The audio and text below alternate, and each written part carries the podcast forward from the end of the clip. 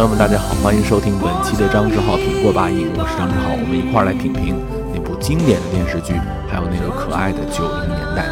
故事来到第七集，紧接着上一回啊，我们发现了我们许久没有见到的可爱的女二号贾玲儿啊。杜梅跟方言呢，在宾馆当中啊，在酒店的大堂里碰到了他们这位本应该出现在西西里岛的朋友贾玲儿，很意外是吧？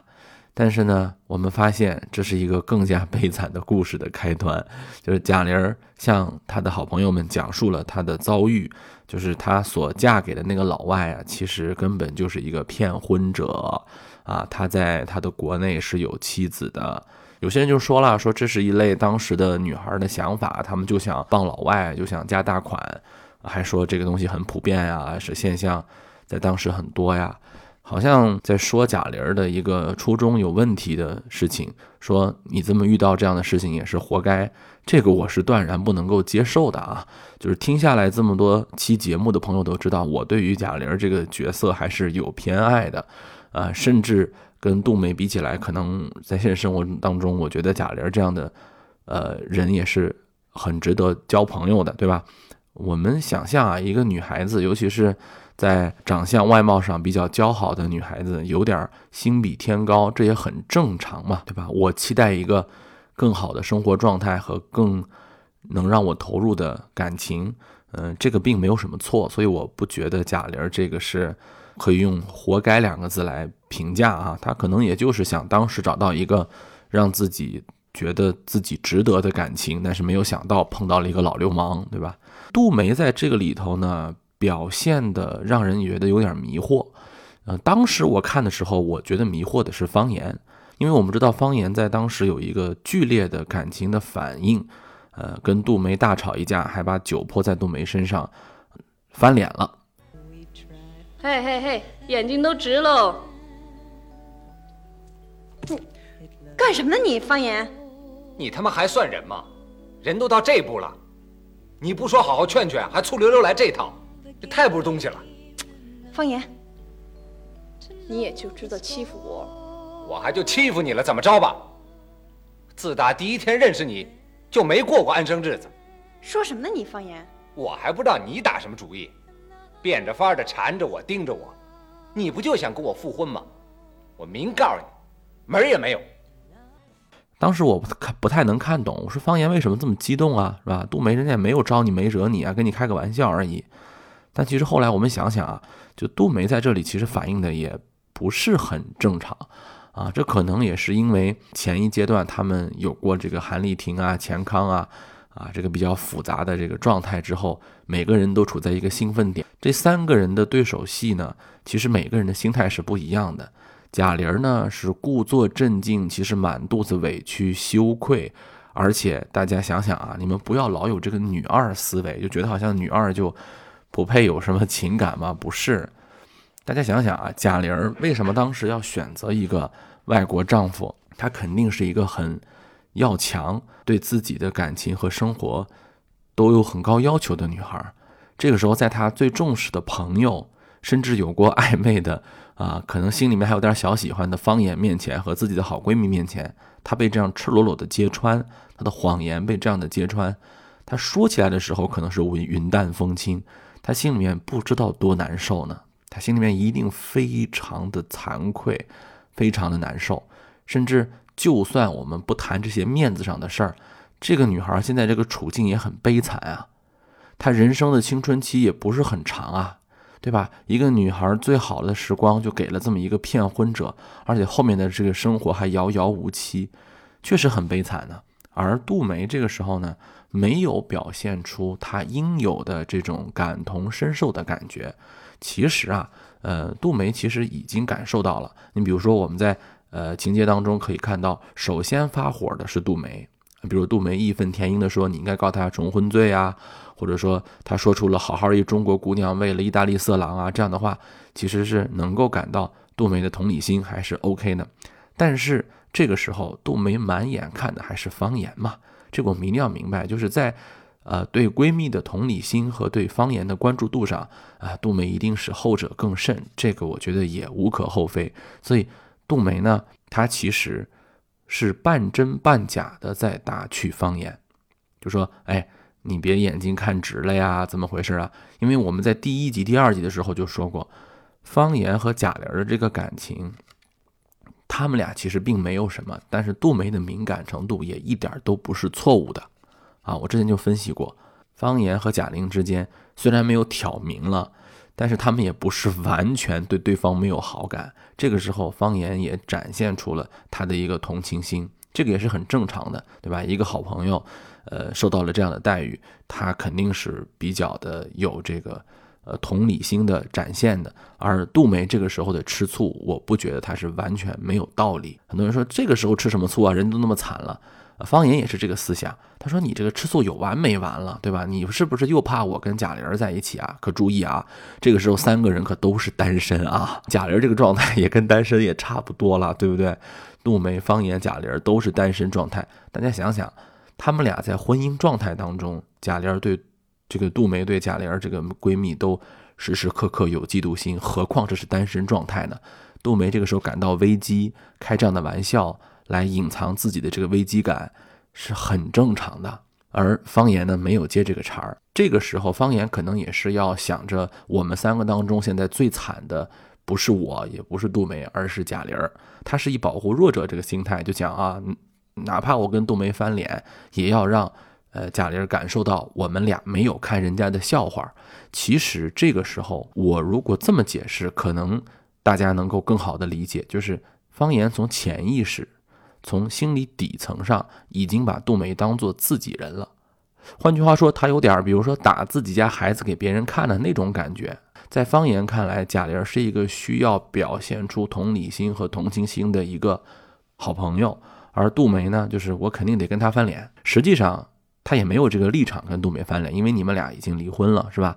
他也没有顾及到杜梅这个想法。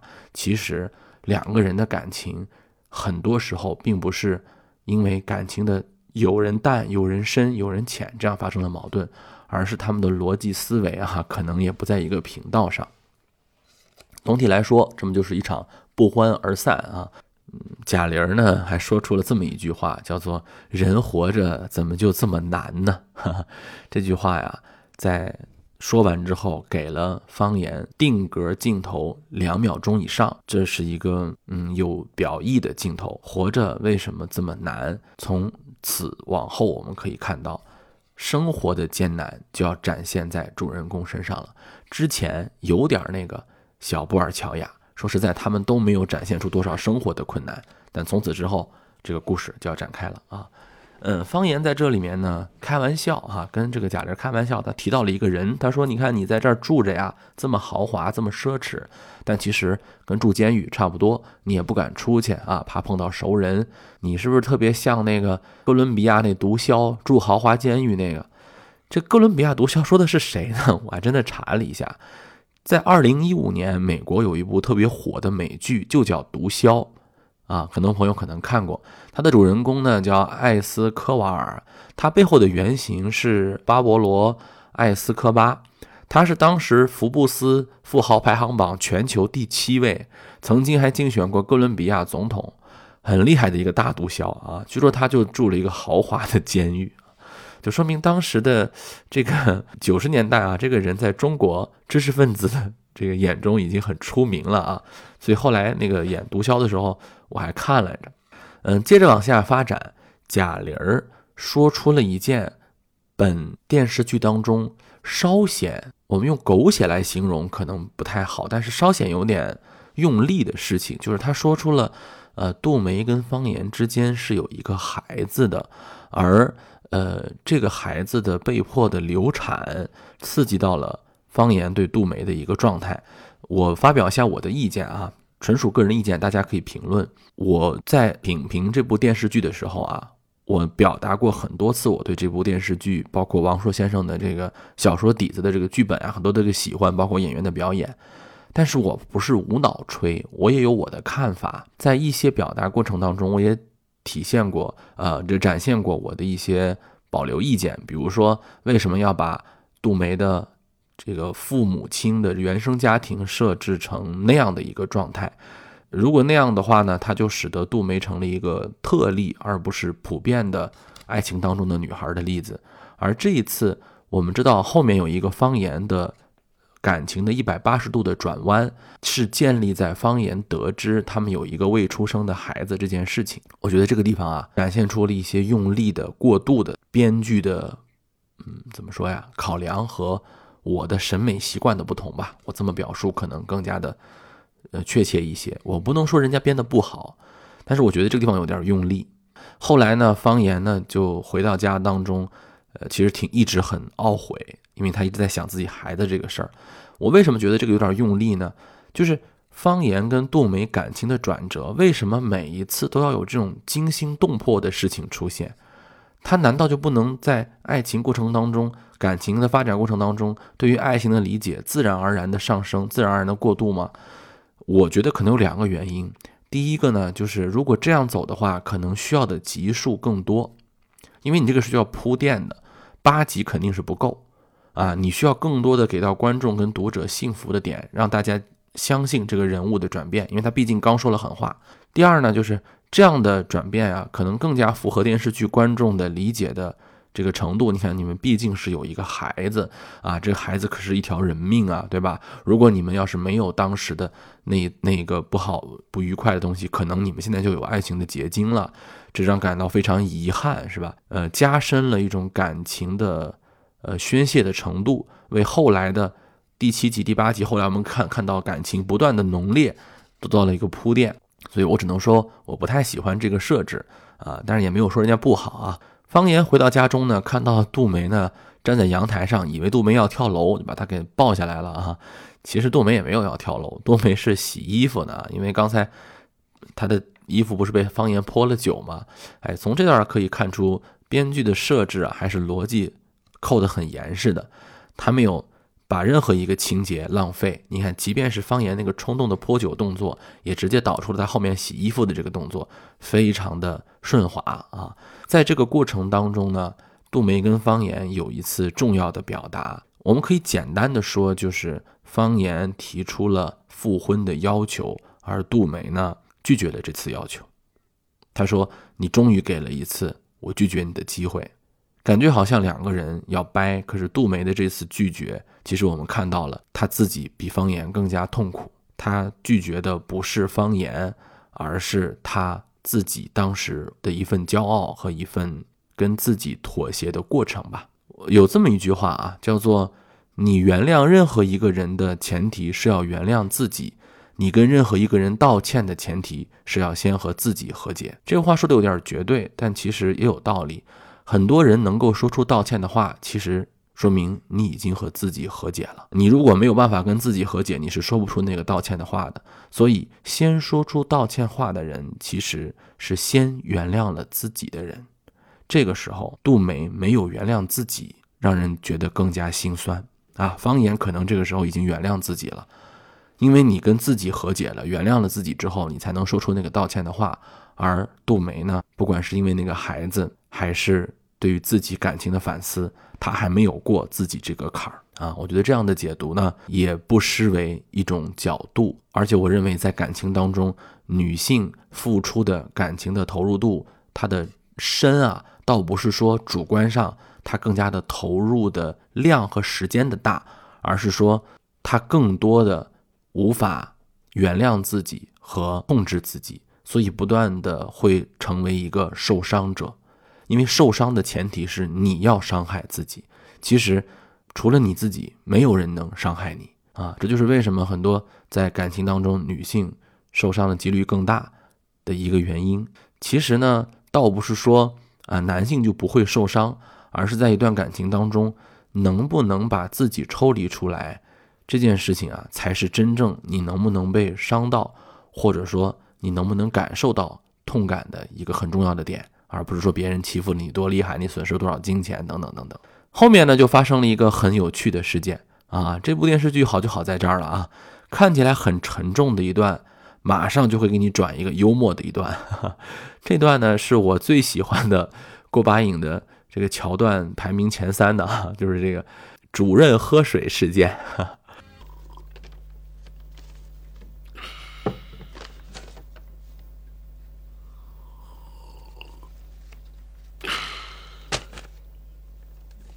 说你就不能安静会儿啊？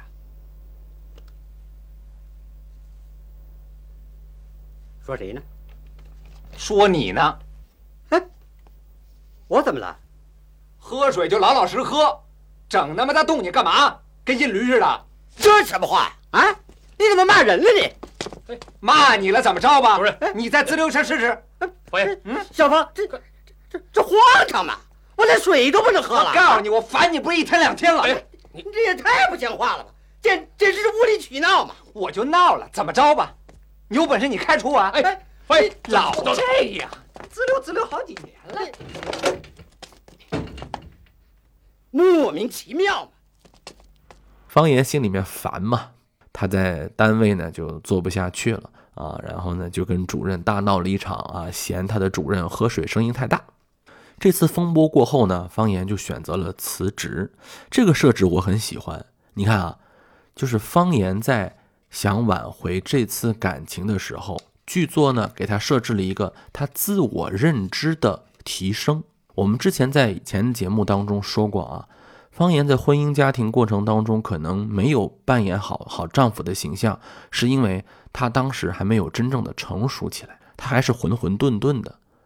而这次他要认知自我了，认知自我的首先就是不甘在自己的环境当中啊被人摆布，要有一个自我觉醒的状态。所以我认为这一次跟主任的喝水事件的冲突，其实是剧作家啊剧作者想写一个方言他的自我觉醒状态，就是你有你的选择了，而不是被人拨了来拨了去了，在职场当中也得到了体现。这个有点像什么？就是近几年的一些关于人工智能的一个思考啊，什么意思啊？你看，最近不有有个片儿呢，叫《失控玩家》，它讲的是一个呃游戏里面的 NPC 人物觉醒的过程，还讲了很多里面的 NPC 人物觉醒的过程。其中很重要的一个点就是他突然打破了自己一以贯之的工作状态，而方言呢，这个时候也是通过对于自己工作状态的打破，对自己。的定位的提升，展现出了他一段新的感情才可能被开始。我觉得这个设置特别好啊，因为人就是这样的，很不喜欢某些电视剧、电影啊，感觉这些人要么就是天天工作，要么就是天天谈恋爱，就没有一个中间状态，要么就是所有的工作状态当中都好像是在谈恋爱。近期我跟一个中国呃著名的。电影公司的一个工作人员啊，电视剧制作公司、电影公司的制作人员聊天，他们公司制作过很多脍炙人口的影视作品，啊，像什么《三生三世》啊，像什么，啊，我不说了，说说的太多就暴露了啊，做了很多这样的热播的电视剧吧啊，呃，他就说，其实现在很多剧作就是你甭管你写什么剧啊，写任何的职场、律政、医疗什么都行，主要就是谈恋爱，你那些都是影子啊。你那些都要为谈恋爱所服务，大家想想是不是这样啊？就是不管你是做销售，你是做呃职业的医疗，还是做什么，你都是要跟谈恋爱相关。而我们这部电视剧当中呢，它是把恋爱和职场做了一个反向的倒转。我用职场当中的例子来推动，或者说来诠释他恋爱过程的转折。这个在后来的很多电视剧当中啊，我都没有看到，这是很不错的一个设置。啊，而且他们谁也不干扰谁，谁也是独立的平行运行。嗯，后来呢，辞职之后的潘友，呃，辞职之后的方言呢，去到了潘友军的公司啊，去做一个跑销售的人。嗯，我们都知道这个肯定是不可能成功的啊。如果要这个成功的话，那成了玛丽苏了啊，那成了这个爽文人设了。哎，这个时候就有一个名场面了啊，过把瘾名场面，杜梅和贾玲儿两个人的游泳场面场面。哎，我说话我都不利索了。当时还作为一个男孩子的我啊，那就是我的启蒙啊！中国最美的女演员的身材的样貌，大家看一看，什么是健康、自信、漂亮女性的样貌展示？你再看看现在跟当时怎么比？没法比。在这次贾玲跟杜梅的这个永编谈话过程当中呢，给钱康发了一张好人卡。哎。要不然你也搬过来住得了，反正也是我一个人。那我怎么上班啊？弄那么远。钱康给我找那房子还可以。你别说，钱康对你还真不错。我也不忍心。可他说，说什么？他说得不到你还不能常看看你啊。我说这好男人怎么我一个都碰不上？原来都跑你那儿去了。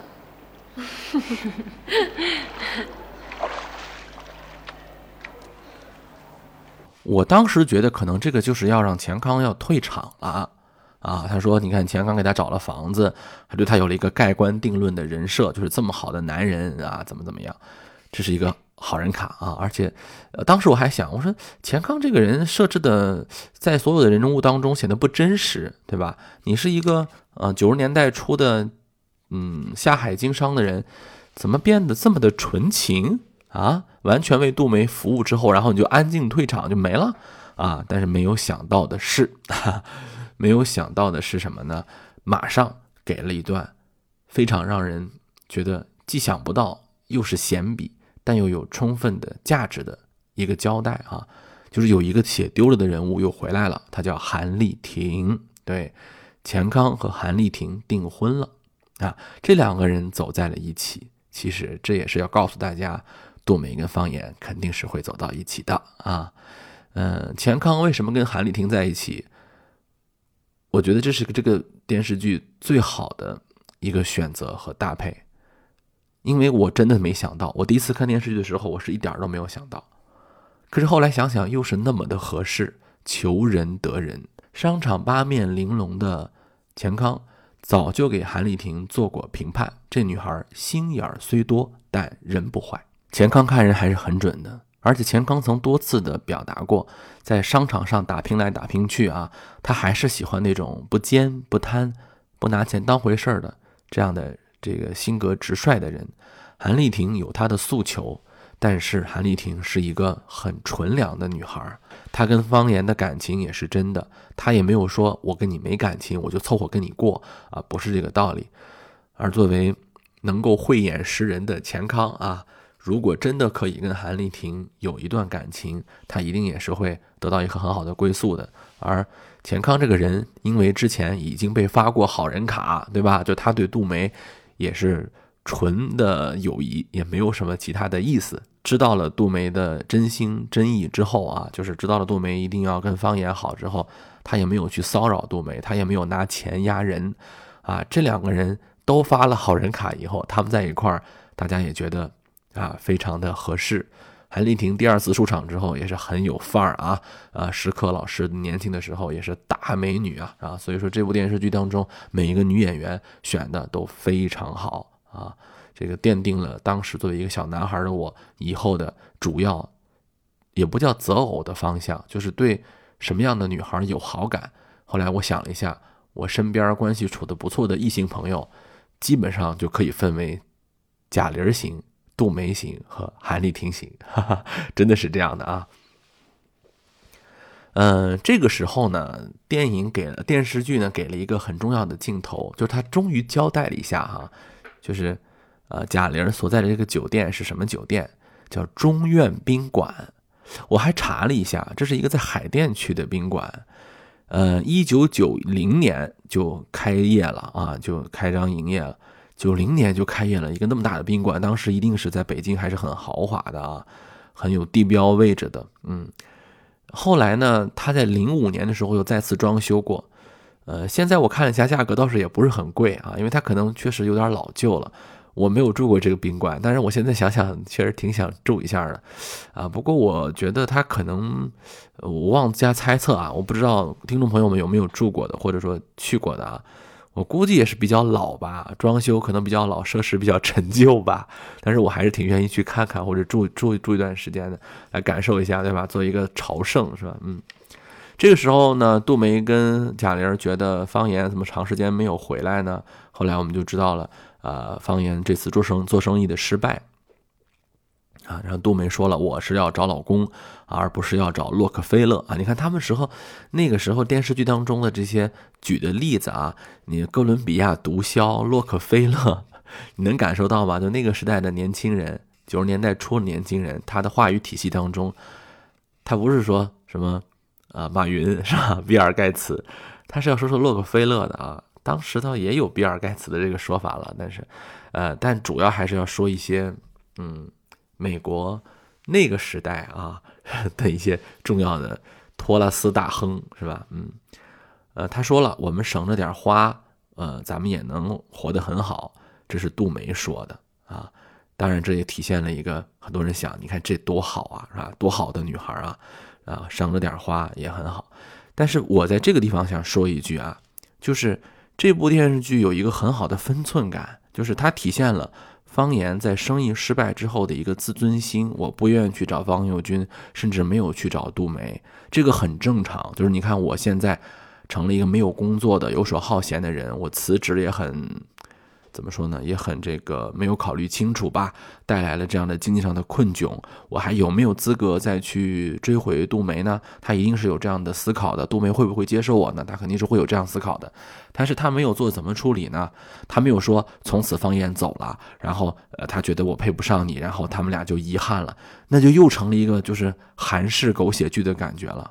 然后我们说，你看意难平啊，他就是太不自信了，他想给他更好的生活，但是他没有了，这就是现在人的剧作套路。而当时呢，稍长则止啊，这个方言有一点失落，但是没有说马上离开了，或者说又有一个新的转折，他消失了，怎么怎么样啊？二十年后如何？不管是方言还是杜梅，在这个事情上没有把它看成是一个天大的事儿。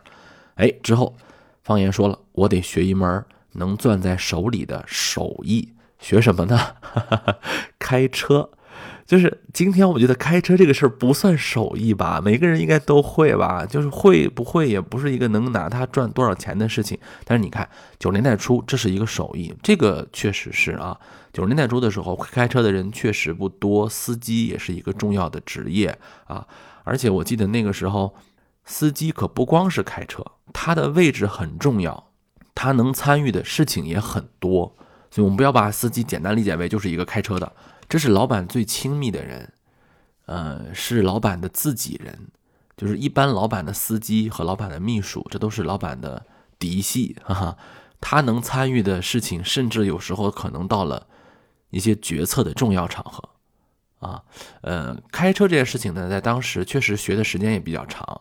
我听过我父辈的人老这个跟我讲，呃，早年间。就是学开车，比如说这个，呃，八十年代的时候学开车，好长时间徒弟是摸不到车的，得先擦车擦好长时间，然后师傅哪天高兴了说才让你摸摸车啊，而且你先学修车，然后再学开车啊。那个时候的司机，那跟今天我们会开车的一些马路马路路怒症啊、马路杀手啊，那可差远了。那真的是一个，呃，既会修也会开。而且对这个原理都很了解的啊，但是这地方有一个穿帮啊，就是刚刚学会开车的呃这个方言拿到了本儿之后啊，还照了一下那个什么金丰车管所呀，应该可能是北京丰台车管所吧，照了那个场景，他开了那个标致五零五嘛，他怎么穿帮了呢？就是第一幕，他跟钱康在这个标致五零五里面坐着，他那个车里头的座位的套是一个蓝色的套。等第二幕他去接杜梅的时候，已经变成一个白色的布套了，是吧？就中间你这个突然换了个车套吧，这个应该是有点穿帮，不过也很正常了啊。